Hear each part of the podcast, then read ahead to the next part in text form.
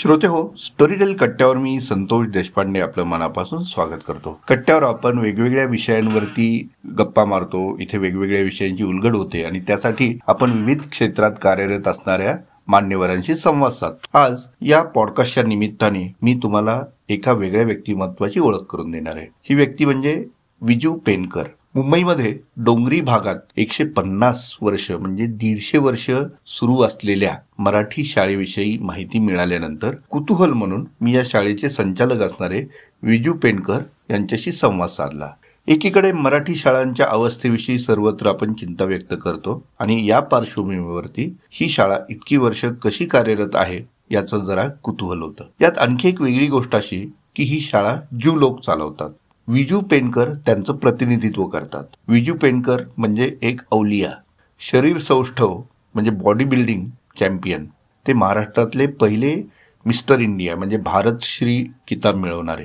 त्याचबरोबर आघाडीचे कबड्डीपट त्याही पुढे जाऊन त्यांनी हिंदी चित्रपटसृष्टीत आपल्या अभिनयाचाही ठसा उमटवला. अत्यंत संघर्षमय अशी त्यांची आजवरची वाटचाल योद्धा या पुस्तकातून पुढे आली आहे. तर अशा या योद्ध्याशी मुंबईत त्यांच्या शाळेत जाऊन मी संवाद साधला आहे. तर जरूर ऐका. सर आपलं खूप खूप स्वागत.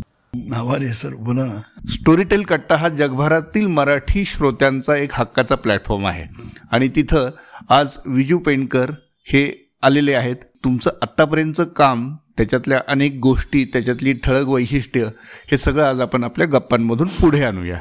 सगळ्यात पहिलं मला एक वेगळंपण असं जाणवलं.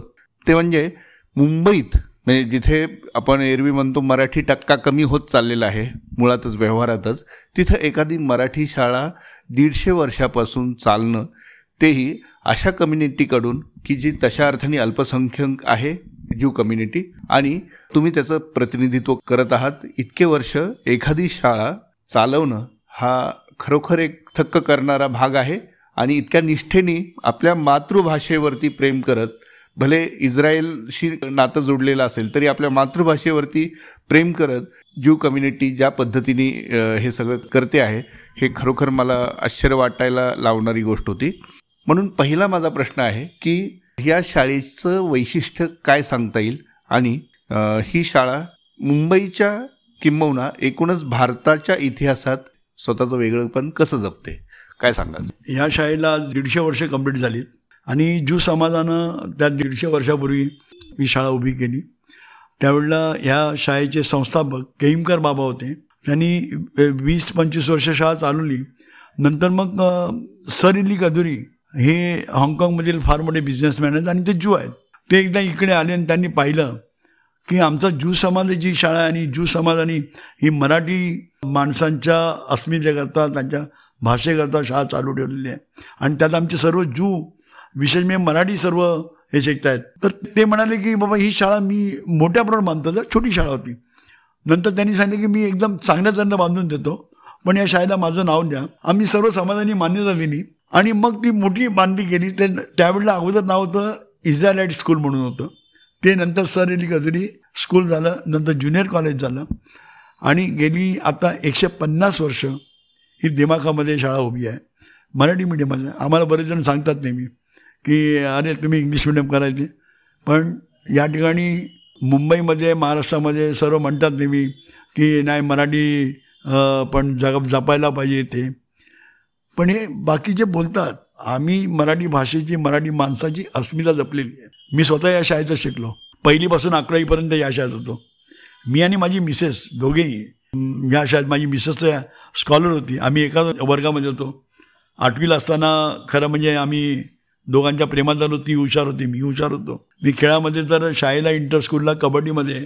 त्यावेळेला सतत तीन वर्ष चॅम्पियनशिप शाळेला मिळवून दिली माझ्या कॅप्टनशिप खाली त्यानंतर आम्ही एस एस झालो. एस एस झाल्यानंतर मग मी बरीच वर्ष या शाळेपासून लांब होतो. आत्ता गेली अठरा वर्ष मी या शाळेमध्ये याच्यामध्ये शाळा थोडी अडचणीमध्ये होती. त्यावेळेला समाजाने मला सांगितलं आपल्याला थोडं लक्ष द्यायला पाहिजे. आणि म्हणून मी या शाळेमध्ये लक्ष द्यायला लागलो. गेली एकशे पन्नास वर्षामध्ये शाळेचा रिझल्ट हा कधीही पन्नास ते साठ टक्क्याच्या वर गेला नाही.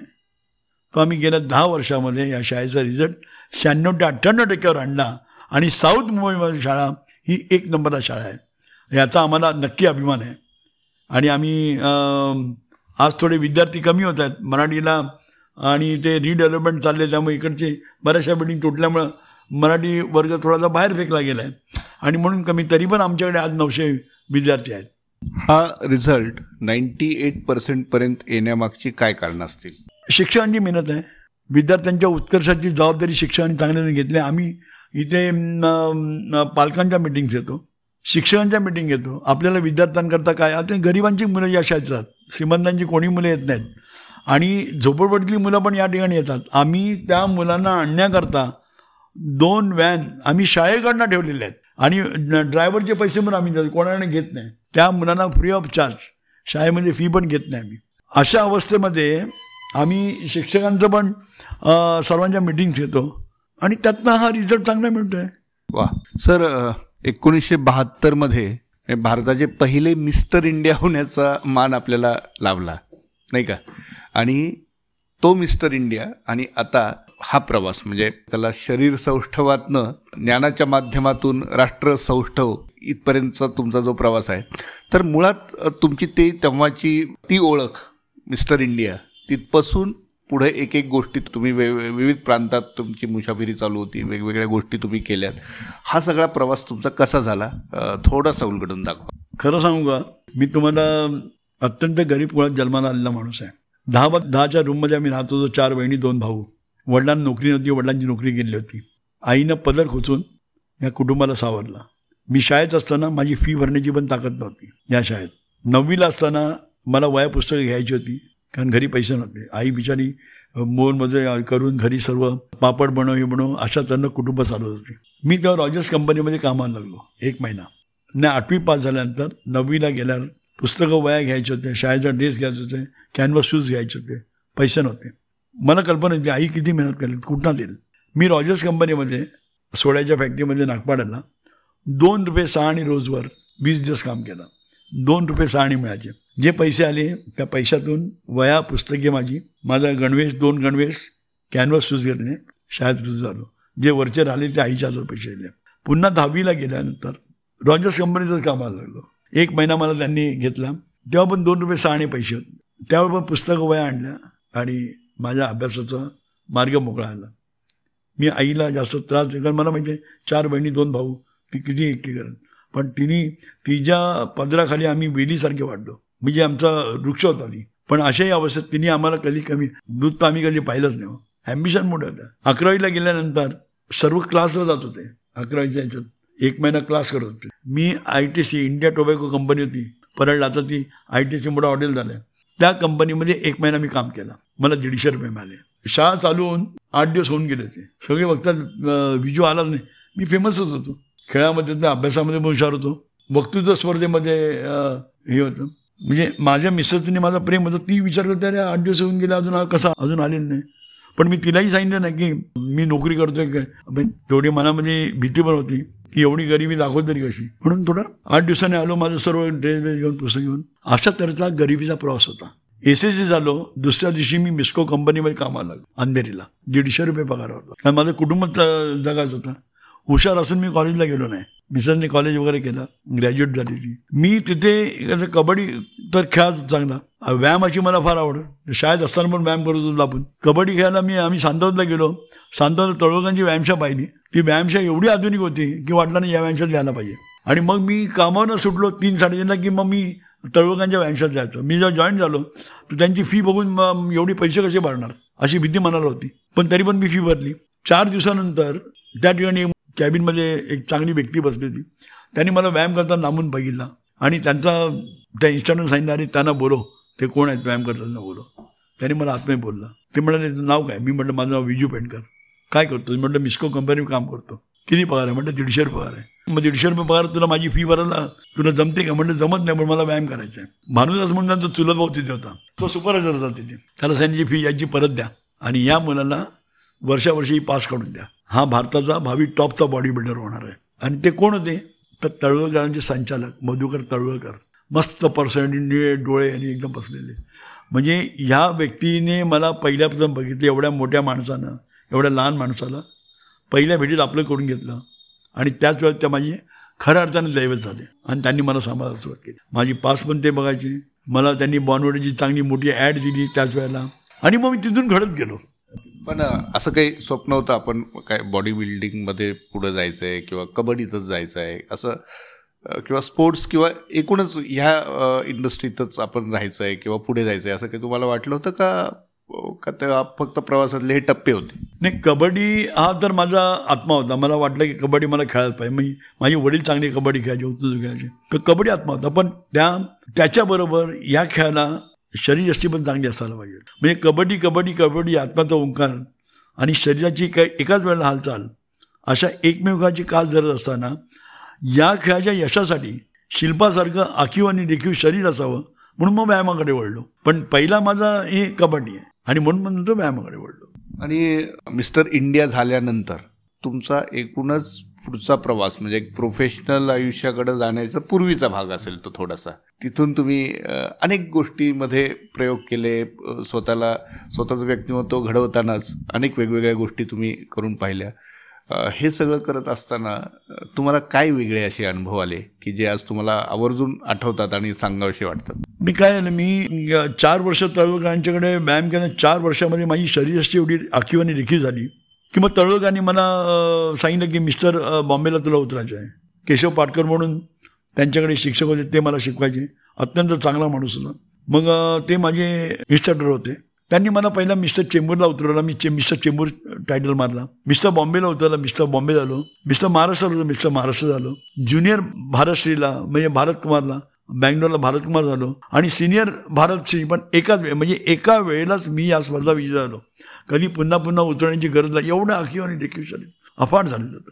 म्हणजे असं म्हणजे वाटायचं की मी रस्त्यातनं चालायचं त्यावेळेला तर त्यावेळेला माणसं अशी वळून बघायची अरे बापरे काय? म्हणजे अशी एवढी चांगली गरिबीमध्ये पण कधी लोक म्हणतात हे पाहिजे ते काय नाही घरचं जेवण होतं सर्व काय. व्यायाम मी चार पाच तास करायचो सकाळी अडीच तास दुपारी अडीच संध्याकाळी अडीच तास पाच तास व्यायाम. व्यायाम आणि कबड्डी याच्या पुढचं जग नव्हतं कधी. म्हणजे त्याला वाहूनच घेतलं होतं. आणि हे तुम्ही सेवन्टी टूचा काळ सांगताय म्हणजे अराउंड दॅट मीन सेवन्टी मी भारतश्री झाल्यानंतर त्याचवेळेला मी मिस्टर युनिव्हर्सिटी स्पर्धेकरता निवड झाली. ती स्पर्धा बगदादला होती. आणि त्याच वेळेला मिनी कॉलिम्बीमध्ये जू खेळाडूंची हत्या झाली होती. आणि जू खेळाडूंची हत्या झाल्यामुळं मग त्यावेळेला मनाला एक खूप यातना पण झाल्या की खेळ हे माध्यम जगाचं नातं जोडण्यासाठी वापरलं जातं. पण या ठिकाणी माणूस की मेला जाणवलं. आणि त्याच्यानंतर मी सहा महिन्यांनी मिनी ऑलिम्पिक झाल्यानंतर सहा महिन्यांनी ऑक्टोबरमध्ये भारत श्रीची स्पर्धा होती मग माझं मिस्टर युनिव्हर्स करता निवड झाली. स्पर्धा होती इराकमध्ये. त्याच्यामुळं असोसिएशनने भारत सरकारनं मला तिथे जाण्याचं नाकारलं माझी परमिशन कॅन्सल केली. का तर ते म्हणाले तिथे गेल्यानंतर ते तुझ्या पासपोर्टवर सर्व जू म्हणून लिहिलेलं आहे. एजरियल म्हणून तुझं नाव आहे. इथे विजू बनकर तो पण नाव आहे. आणि एजरियल जू आहे म्हणून. तर तिकडच्या लोकांनी पण हत्या केली. आम्हाला विजू बनकर परत मिळणार नाही. म्हणून त्यावर्षी माझी स्पर्धा त्या कारणास्तव माझी स्पर्धा माझ्या हातून गेली. नंतर कधी त्या स्पर्धेला चांगलं यशवंत मिळालं असं एवढी चांगली शरीर असती. त्यावेळेला बनवलेली होती. एवढी मेहनत केली होती. पण जाता आलं नाही. वा. नाही हा खूपच वेगळाच अनुभव होता हा तुम्ही आता जे सांगताय ते. सर त्याच्यानंतरचा जो टप्पा असतो की मार्ग आपल्याला सापडलेला आहे असं कुठेतरी दिसतं आणि तुम्ही अर्थात त्या काळात एक आकर्षणाचे केंद्र होता अनेकांच्या दृष्टीने विशेषतः मुंबईत. आणि जसं तुम्ही आता तो अनुभव सांगितला की वळून वळून पाहावं अशी कुणाची शरीरयष्टी होती तर ती तुमची होती. तुम्हाला मग त्या काळात फिल्म्समध्ये जायचं वगैरे असे ऑफर्सही आल्या होत्या आणि मला वाटतं तुम्ही त्याच्यातमध्ये खूप गोष्टी पुढे केल्या. आणि त्याच्यातली एक सगळ्यात संस्मरणीय म्हणता येईल ती म्हणजे टार्झन तर ती आठवण सांगा मी माझ्या तारुण्यामध्ये मी कधी हा विचार केला नाही पिक्चरचा. कारण माझ्या डोळ्यासमोर का होतं एक तर माझी गरीब होती मला उभं राहायचं होतं. माझ्या चार बहिणींचे लग्न दोन मामी भाऊ. त्यांच्या लग्नाचा विचार होता माझं कुटुंब होता माझं घर दाबायचं होतं. आई मेहनत करत होती तिला मला त्या मेहनतीपासून थोडं अलिप्त करायचं होतं. त्यामुळं मला त्याच्यामध्ये काही मला फक्त खेळ आणि व्यायाम आणि माझी नोकरी. मला घरच्याकरता पैसा मिळाला पाहिजे. आणि व्यायाम हे मी त्याला झोकून घेतलेलं होतं. त्यामुळे मी फिल्म लाईनला कधी जायला पाहिजे त्याचं मला आकर्षण कधीच नव्हतं. टार्झन मला माझ्या परतीच्या प्रवासात मिळाला. म्हणजे भर तारुण्यात मिळाला असता तर तसा टार्झन झालाच नसता. पण माझ्या परतीच्या प्रवासात मला मिळाला. आणि तो पण त्यांचा आग्रह होता म्हणून केला. चित्रपट चांगला झाला पण एवढं चाललं नाही. कारण तो प्रोड्युसर पण त्याला चांगलं लागतं. मेहनत करणं लागतात. तर ती तेवढी जेवढी त्यांच्याकडनं व्हायला पाहिजे तेवढं झालं नाही. आणि ही मला नाकारता येणार नाही. माझ्या भर तारुण्यात मिळालं असतं तर फार चांगला टार्झन उभा करता आला असता. तो टार्झन तेवढा उभा राहिला नाही. पण तरी लोकांना आवडला एवढं चांगलं काम माझ्याकडनं झालं. वा. आता पुढचा आणि एक महत्त्वाचा प्रश्न. मगाशी मी सुरुवातीला उल्लेख केला तसा ज्यू लोक जे त्या काळात भारतामध्ये स्थलांतरित झाले विशेषतः मुंबईमध्ये. आणि इथली माती इथली भाषा इथली संस्कृती त्यांनी आपली मानली आणि त्या पद्धतीने ते स्वतःला त्यांनी मोल्ड पण केलं आणि ते करत असतानाच इस्रायलशी त्यांचं नातं अर्थातच तेवढंच जवळचं आणि जिव्हाळ्याचं राहिलेलं. हे सगळं करत असताना तुम्हाला कधी आपण ज्यू आहोत त्यामुळे काही आपल्यावरती अन्याय होतोय किंवा असं काही जगभरातलं वातावरण पाहता भारतामध्ये आपल्यावरती काहीतरी गुदार्थ आहे किंवा असं कधी वाटलं होतं का? कारण तो काळ खूपच वेगळा होता आणि त्या काळात देखील तुम्ही अनेक ॲक्टिव्हिटीज केलेल्या आहेत कम्युनिटीने विशेषतः भारत आणि ज्यू ह्यांच्यातलं एक वेगळं नातं आहे ते उलगडण्यासाठी मी हा प्रश्न विचारला. मी तुम्हाला खरं सांगू का? दोन हजार वर्षापूर्वी ज्यू समाज भारतात आला. त्यामुळे काय झालं की इस्रायल ही आम्हा ज्यू लोकांची धर्मभूमी असली तरी भारत आणि त्यातही रायगड ही आमची मातृभूमी आणि कर्मभूमी आहे. आणि ही आम्हा भारतातील सर्व जीव बांधवांची भावना आहे. महाराष्ट्राच्या या सांस्कृतिक भूमीत आम्ही सहज सामावून गेलोय. इतके की महाराष्ट्राच्या संस्कृतीची आमची नाळ जोडली गेली. सुमारे दोन हजार वर्षापूर्वी आमचे पूर्वज या कोकणच्या किनाऱ्यावर आले. जेरुसलेममधील यवनी आक्रमणापासून बचाव करण्याकरिता आमच्या पूर्वजांनी भरल्या संसारासह इस्रायल सोडला. अलिबाग जवळ नवगाव येथे जहाज दुर्घटनाग्रस्त झाल्या. त्यातून फक्त चौदा जू आणि स्त्री पुरुष वाचले. चौदा फक्त. हे लक्षात घ्या. त्यांना रायगडमधील हिंदूंनी आश्रय दिला.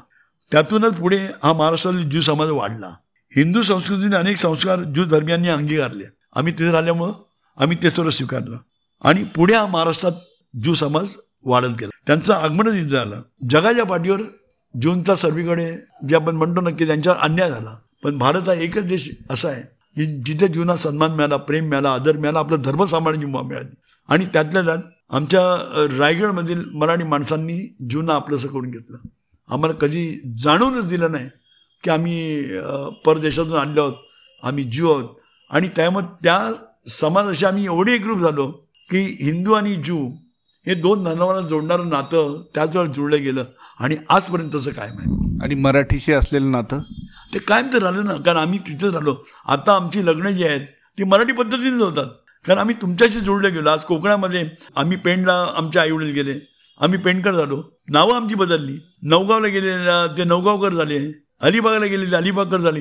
ही नावं जी आम्हाला पडली ह्या कोकणातलीच नावं ती घेऊन आम्ही पुढे गेलो. म्हणजे ही मराठी संस्कृती पुढे आमच्यावर आणि म्हणून हे भारताचे आमच्यावर फार उपकार आहेत. आणि विशेषतः मराठी माणसांचे. आणि म्हणून मराठी माणसाची मराठी भाषेत अस्मिता जपण्याचं काम आम्ही करतो. कारण हेच नसते तर आज आम्ही नसतो. जगाच्या पाठीवर बघा ना सर्व ठिकाणी अन्याय झाला. कुठे आम्हाला आशय कोणी दिला? कोणी दिला नाही.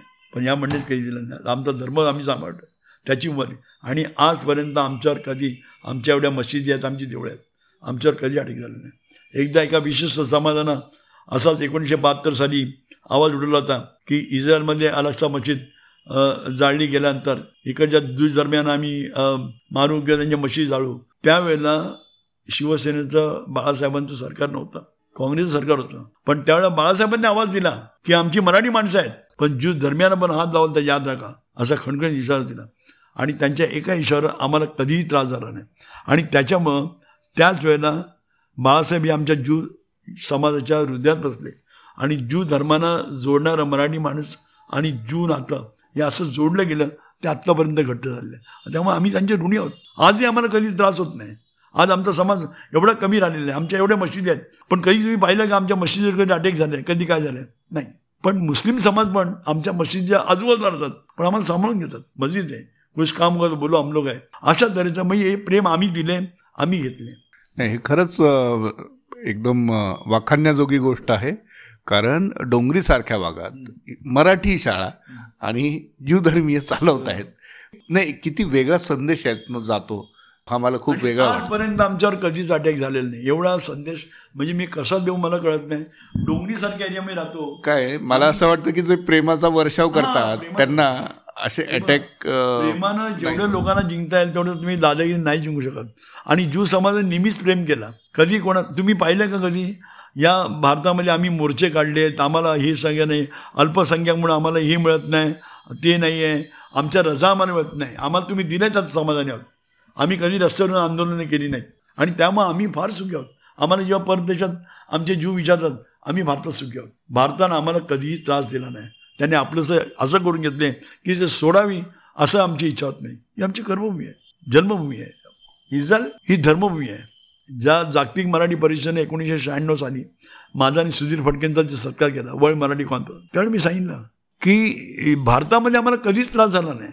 आज मी तेव्हा इस्रायलमध्ये बोलताना बोललो की ज्या देशामध्ये वाळवंटामध्ये ज्यांनी आपला देश बसवला आणि एकोणीसशे सत्तेचाळीस साली भारत स्वतंत्र झाला एकोणीसशे अठ्ठेचाळीस साली इस्रायल स्वतंत्र झाला. स्वातंत्र्य झाल्यानंतर इस्रायल त्यांचा राष्ट्रगीत झाला. आणि दोन दिवसानंतर जी वॉरला सुरुवात झाली ते आजपर्यंत त्यांच्या बिल पॉवरवर लढतात इस्रायलमध्ये वाळवंटामध्ये शेती निर्माण करून निसर्ग फुलत आहेत ज्या देशामध्ये फक्त तीन इंचा पाऊस पडतो. तीन इंचाच्या पावसामध्ये वाळवंटामध्ये शेती निर्माण करून जे निसर्ग फुलतात ज्याचा आदर्श संपूर्ण जग आपल्या डोळ्यासमोर ठेवतं आहे पण आम्हाला काही वेळा असं वाटतं की आपल्या कोकणातलं नव्वद टक्के पाणी फुकट जातं आहे त्याच्याबद्दल आम्ही कधी विचार करत नाही. आणि म्हणून आमच्या या सर्व लोकांनी हे कोकणातलं पाणी अडवून कोकण कॅलिफोर्निया कसा होईल? आणि किती वर्ष आम्ही इस्रायलचा आदर्श डोळ्यासमोर ठेवायला पाहिजे? आमचा आदर्श कोणीच्या डोळ्यासमोर ठेवायला पाहिजे? अशा तऱ्हेचं काम आम्ही करायला पाहिजे? ते आम्ही करत नाही. ते आपल्या लोकांनी करायला पाहिजे ही आमची अंतकरणापासूनची इच्छा आहे. ते त्यांनी काम करायला पाहिजे. ते आमच्याकडे होत नाही. पण ही आमची कंप्लेंट नाही आहे ही शोकांतिका आहे. हे तुम्ही करत नाही ते व्हायला पाहिजे. आणि आपल्याला नेचरनी सर्व दिलेलं आहे ते आपण करत नाही. तिथं तीन इंचाच्या पावसामध्ये तो देश संपूर्ण मुबलक पडतो आणि वाळवंटा शेती न- निर्माण करतायत. आणि संपूर्ण जग त्यांचा आदर्श डोळ्यासमोर ठेवत आहे तर हा कुठेतरी बदल व्हायला पाहिजे. हे मनापासून वाटतं. म्हणून आपल्या इथे महाराष्ट्रामध्ये हा थोडा बदल व्हायला पाहिजे. इथं चांगले त्या पाणी अडवण्याकरता विचारविनिमय व्हायला पाहिजे. चांगली शेती व्हायला पाहिजे. वा तुम्ही म्हणजे हे जे नातं आहे भारत आणि इस्रायल आणि किंवा दोन्ही देशातील समाजांचं हे उद्धृत करत असतानाच आपण आता पुढं गेलं पाहिजे किंवा आपणही आपली आता आदर्श पुढे आणली पाहिजेत. आणि ही एक भारतीय म्हणून देखील आपली जबाबदारी समाज म्हणून देखील सर्वांची जबाबदारी आहे ह्याची कुठंतरी तुम्ही आत्ता आठवण काढून दिली. फक्त जाता जाता एक शेवटचा प्रश्न. मराठीचं भविष्य तुम्हाला काय दिसतं? मराठी माणसाने ना आपली मानसिकता पूर्णपणे बदलायला पाहिजे. मी मराठी मराठी असं बोलत बसण्यापेक्षा त्यांनी स्वतःचं व्यापारी केंद्र निर्माण केला पाहिजे आणि संपन्नतेकडे धाव घ्यायला पाहिजे. आम्ही किती शुद्र आहोत यावर चर्चा नको. आम्ही पूर्ण समर्थ आहोत. ही भावना मनात त्यांनी बाळगायला पाहिजे. इस्रायलमध्ये तुम्हाला व्यक्तींची नावं ऐकू येत नाहीत. इस्रायलचं नाव ऐकू येतं. महाराष्ट्रामध्ये व्यक्ती मोठ्या आल्या महाराष्ट्र कुठे गेला? इस्रायलमध्ये तुम्हाला इस्रायलचं नाव ऐकू येईल व्यक्तींची नावं ऐकू येत नाहीत. ती स्थिती या महाराष्ट्रात झाली पाहिजे. म्हणजे तुम्ही व्यक्ती मोठ्या होण्यापेक्षा माझा देश माझा महाराष्ट्र कसा मोठा होईल? ह्याच्याकडे बारकाईने आपण मराठी माणसांनी लक्ष द्यायला पाहिजे. ती खऱ्या अर्थाने मराठी माणसाची प्रगती आहे. आणि म्हणून ह्याच्याकरता आपण सर्वांनी एकत्र येऊन आपल्या महाराष्ट्राकरता काम केलं पाहिजे. इथे उद्योगधंदे कसे वाढले पाहिजेत? गरिबांना आपल्याला कसं पुढे नेता येईल? शेतकऱ्यांचे प्रश्न कसे सोडवता येतील जो मोती ज्याच्यातून पिकवतो आणि त्यातनं तो सर्व निर्माण करतो आपल्याला सांभाळतो तो जर शेतकरी आत्महत्या करणार असेल ते कधी बंद होणार आहे? आपण बोलून प्रश्न सुटणार नाहीत. ह्याच्याकरता आपण सर्वांनी एकत्र यायला पाहिजे. आपल्याकडचे जे पाणी एवढा फुकट जातं मी मगाशी म्हटलं त्या आपण आणण्याचा प्रयत्न केला पाहिजे. आणि याच्यातूनच शेतकऱ्यांना तो त्याची मदत होईल. तर हे जर आपण विचार केला तर मला वाटतं महाराष्ट्र कॅलिफोर्निया झाल्याशिवाय राहणार नाही. मराठी माणूस पुढे गेल्याशिवाय राहणार नाही. पण आपण खेकड्यासारखे एकमेकाचे पाय पाणी घेतो. ते बंद व्हायला पाहिजे. आणि मग बघा हे हा देश महाराष्ट्र कसा पुढे जातो. हा आत्तापर्यंतचा अनुभव आहे. आणि म्हणून हा बदल व्हायला पाहिजे. व्यक्ती मोठ्या झाल्या पण महाराष्ट्र कुठे गेला? हा ही भावना डोळ्यासमोर आपल्या कशी येते मला कळत नाही. एक माणूस श्रीमंत होऊन चालणार नाही. सर्व समानतेने राहायला पाहिजे. गरीब गरिबीच राहते आणि श्रीमंत श्रीमंतच होतो आहे हा बदल कुठेतरी व्हायला पाहिजे. आणि राज्यकर्त्यांनी बदल करायला पाहिजे असं मला वाटतं. मला वाटतं बाळासाहेब असते ना तर त्या माणसाचे विचार फार वेगळे होते. आज तुम्हाला बरंचसं महाराष्ट्रामध्ये तुम्हाला चेंज झालेलं मिळालं असतं. आता हे चालले काय रोज आम्ही बघतोय सर्व तर हे बघितल्यावर थोड्या यातना होतात मनाला. वा म्हणजे तुम्ही मराठी माणसांनी काय विचार करायला हवा हे तर आता सांगितलंच आणि जाता जाता तुमच्या मनातली थोडीशी जी खंत आहे आजच्या परिस्थितीमुळे राजकीय म्हणा सामाजिक म्हणा किंवा जे एक अस्वस्थता असते समाजातली ती पण थोडीशी व्यक्त केली. सर तुमच्यावरती एक पुस्तक प्रकाशित झालेलं आहे योद्धा म्हणून संदीप चव्हाण. आणि याच्यातनं तुमचं पूर्ण व्यक्तिमत्व तुमचे विचार तुमचं आत्तापर्यंतचं काम ह्याचा लेखाजोखा प्रथमच लोकांपुढे आला. हा अनुभव कसा होता? थोडक्यात सांगा. संदीप चौणीला एकदा माझ्याकडे आले. त्यांनी पाच वेळा ऑलिम्पिक त्यांनी कव्हर केलेल्या पाच वेळा ऑलिम्पिकला गेले होते. आणि ते एकदा माझ्याकडे आले. आणि ओगावगानं बसताना मायाशी माझ्याशी बसल्यावर त्यांनी माझा सर्व जीवनाचा संघर्ष कसा आहे तो मला विचार घेतला. तर तो संघर्ष सांगत असताना त्यांच्या मनामध्ये आलं की नाही मला या ठिकाणी माझा योद्धा सापडला. त्यांच्याकडे बरेच लोकांनी पुस्तकं लिहावी म्हणून त्यांना प्रेम केला पण ते म्हणत नाही मला ह्या बिजू पेंडकरनं पुस्तक लिहायला पाहिजे. आणि त्या पुस्तकाचं नाव योद्धाच असायला पाहिजे. तर म्हणे माझा योद्धा मला सापडले म्हणून त्यांनी सांगितलं की पेंडकर साहेब मी आता ही सुरुवात करतो आहे पुस्तक लिहायची आणि मला तुमचं हे पाहिजे. आम्ही जवळजवळ सव्वाशे तास त्यांनी माझं रेकॉर्डिंग केलं एवढं त्यात बरेचशी काटछाट केल्यानंतर पुस्तकांची. पण तो पुस्तक एवढा छान केलं आहे मी कसा गरिबीतून वर गेलो संघर्ष कसा केला संघर्ष करून सर्व कसा कसं आहे पराभवाचा द्वेष करून विजयाची जिद्द बाळगून कसा रडलो अंधाराला छेद करून प्रकाशाकडे कशी धाव घेतली? आणि त्यातनं प्रकाश कसा निर्माण केला? त्या पुस्तकामध्ये हे सर्व आलेलं आहे. आणि मग मुंबईच्या या मायामय नगरीत प्रत्येकाचा रोज जगण्याचा संघर्ष सुरू असतो. या संघर्षामध्ये जिथं तुमची हिंमत संपते तिथं तुमच्या पराभवाची सुरुवात होते. माझ्या आयुष्यात संघर्षाचे असे अनेक प्रसंग आले पण सावरणं करता सुद्धा बरेच हात पुढे आले. कधी कधी तुमच्या आयुष्यात असे काही प्रसंग घडतात की गर्दीत तुम्ही एकटीच असता.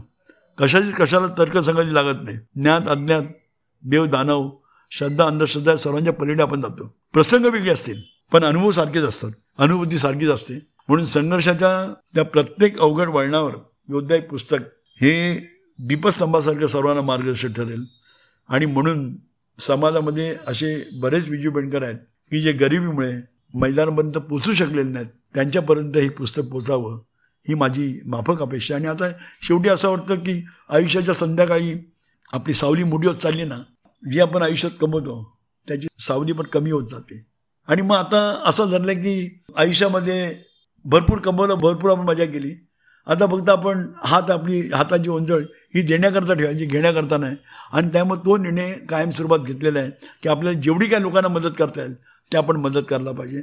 हा माझा शेवटचा आयुष्याचा निर्णय घेतलेला आहे. ज्याच्यामुळं जे गरीब आहेत जे खेळाडू आहेत ज्यांना खरोखर मदत पाहिजे त्यांना मदतीचा हात मी नक्की देणार.